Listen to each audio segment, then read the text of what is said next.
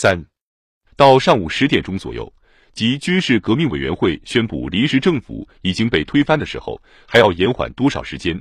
即使是军事行动的直接领导人也还不清楚。彼得沃伊斯基承诺攻下东宫的时间不会迟于十二点钟。直至当时，军事方面一切进行的如此顺利，以致谁也没有理由怀疑这个期限。然而到了中午，显露出了包围圈仍然还不完备的问题。卡朗施塔德人也没有到来，与此同时，东宫的防御却有机会得到了加强。错过时间几乎总是必然导致出现新的延误。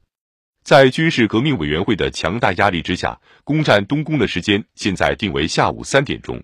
而且这一次可真是最后期限。根据新的期限，军事革命委员会报告人在白天举行的苏维埃会议上表达了这样的期望：攻占东宫是马上就能办到的事。可是又一个小时过去了，问题还是没有解决。彼得沃伊斯基自己焦急万分，他打来电话保证，到傍晚六点钟，无论如何也要拿下东宫。可是再也没有此前那种轻信了。果然，时钟敲响了六点。而结局还没有出现，因斯莫尔尼宫一再催促而失去自制的彼得沃伊斯基和安东诺夫拒绝再次预定任何期限，这就引起了严重的不安。到苏维埃代表大会开幕之际，整个首都应掌握在军事革命委员会手里，这在政治上被认为是必不可少的，因为那样一来势必会把反对派置于既成事实面前，从而使在代表大会上如何对待他们的任务变得简单了。然而，预定的苏维埃代表大会开幕时间已经到了，只得往后推迟。可是推迟的时间也到了，而东宫仍在坚守。由于自身拖延的缘故，围攻东宫至少在午夜十二点钟以前变成了起义的中心任务。军事行动的总指挥部设在斯莫尔尼宫，联络线索都集中在那里的拉舍维奇手中。作战司令部则设在彼得保罗要塞，负责人是布拉贡拉沃夫。下属指挥部有三个，一个设在阿弗勒尔号上，另一个设在巴甫洛夫团的兵营里，第三个设在舰队陆战部队兵营。战地指挥官是彼得沃伊斯基和安东诺夫。看来他们也不清楚到底谁服从谁。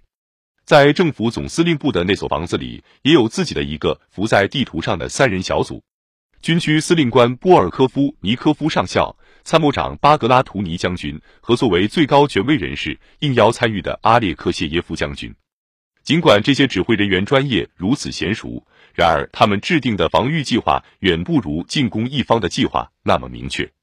缺乏经验的起义统帅们固然不善于迅速集结自己的军队，并且及时实施攻击，但是军队是实实在在存在的。防守方面的统帅们没有军队，只得用模糊不清的希望来代替他。或许哥萨克会回心转意，或许能在临近的卫戍部队中找到可靠的部队，或许克伦斯基会从前线送来军队。从波尔科夫尼科夫晚上发给大本营的电报中可以得知他的情绪，他认为事情已经失败了。更少倾向乐观的阿列克谢耶夫干脆离开了这个倒霉的地方。为了进行联络，士官学校的代表被召到了军区司令部。那里的人企图用一系列肯定的语气来振奋他们的精神，说军队很快就会从加特契纳、黄村和前线迅速赶来。但是代表们不太相信这含混不清的承诺。令人烦恼的传言在军校里流传，司令部里的人丧魂落魄，谁也没有做任何事情。情况的确是这样。一些哥萨克军官来到司令部。建议夺取停放在米哈伊洛夫驯马场的装甲车，却看见波尔科夫尼科夫神情沮丧地坐在窗台上。占领驯马场，你们去占领吧，我这里什么人都没有，我一个人什么也干不了。就在为保卫东宫而对军校进行萎靡不振的动员的同时，部长们聚集到一起举行会议。东宫前面的广场和临近的街道仍然没有被起义者占据。在海军大街和涅瓦大街的拐角处，全副武装的士兵在拦截过往汽车，并且要求车上的人下来。人们在猜测，士兵们是服从政府呢，还是服从军事革命委员会？这一次，部长们总算是占了因自己没有名气而带来的全部便宜。谁也不对他们感兴趣，在路上恐怕谁也不认识他们。全体部长都遇会了，只有普罗科波维奇除外。他在马车上意外遭到拘捕。不过当天就被释放了。东宫里面还有一些年老的仆役，他们见多识广，因此见怪不怪。不过也没有消除恐惧。这些特别刻板的旧制度残存者，身着带着红色硬领和金色镶边的蓝制服，在这座富丽堂皇的建筑里维持着有序和稳定的气氛。在今天这个令人恐慌的上午，大概唯有他们还会使部长们相信关于政权的幻想。还不到十一点钟的时候，临时政府终于决定从自己的成员当中推举出一个人担任防御指挥官。早在黎明时分。马尼科夫斯基将军就拒绝了克伦斯基提议给他的这个荣誉。政府成员中另一位军人海军上将维尔杰列夫斯基对表现勇敢精神更没有什么心思。结果，并非军人的社会救济部长基什金不得不担负起领导防御的任务。对他的任命，经全体签字后，马上就编成了枢密院的指令。这些人把时间花在官僚小把戏上面。但是谁也没有想到，作为立宪民主党人的基什金遭到了后方和前线士兵的加倍痛恨。同样的，基什金选择帕利金斯基和鲁腾堡作为自己的副手。工业家的走卒和同盟歇业的庇护人帕利金斯基是工人痛恨的人物。鲁腾堡担任过萨文科夫的副官，后者甚至被无所不包的社会革命党当做科尔尼洛夫分子开除了。有背叛嫌疑的波尔科夫尼科夫被解除了职务，他空出来的职务由跟他毫无区别的巴格拉图尼将军担任。尽管东宫和司令部的室内电话被切断了，但是通过私人电话仍然与重要机关保持着联系，这其中包括陆海军部，从那里可以打直通电话给大本营。看来匆忙中有些室内电话机也没有被切断，但是在军事方面，电话联系并没有为政府提供任何帮助。而在精神方面，电话联系却使情况迅速恶化了，因为他让幻想破灭了。负责防御的领导人从早晨起就在召唤各地的援军，并且在等待前线援军到来。城里也有人试图施以援手。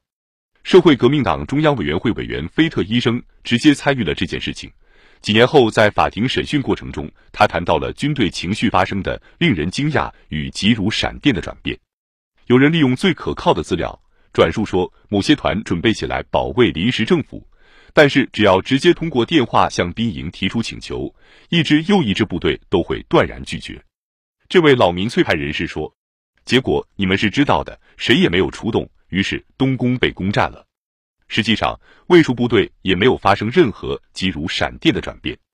不过，执政党幻想的残余确实是急如闪电般的破灭了。”东宫和司令部寄予特殊希望的装甲车兵分裂成了两个派别：布尔什维克派与和平主义派，但根本没有出现政府派。在去东宫的途中，怀着希望与恐惧的半个连宫兵士官生碰见了两部装甲车。他们是朋友还是敌人？原来他们是保持中立的，开到街上来是为了阻止双方之间的冲突。原先在东宫的六部战车，只有一部在继续保卫宫中财产，其余的都开走了。随着起义不断取得成功，布尔什维克的装甲车不断增加，中立的军队在渐渐减少。一般来说，在任何重大斗争中，和平主义的命运就是这样的。中午快到了，东宫前面辽阔的广场上依旧空荡荡的，政府肯定没有人可以塞满它，军事革命委员会的军队也没有占领它。因为他们被执行过于复杂的计划占用了。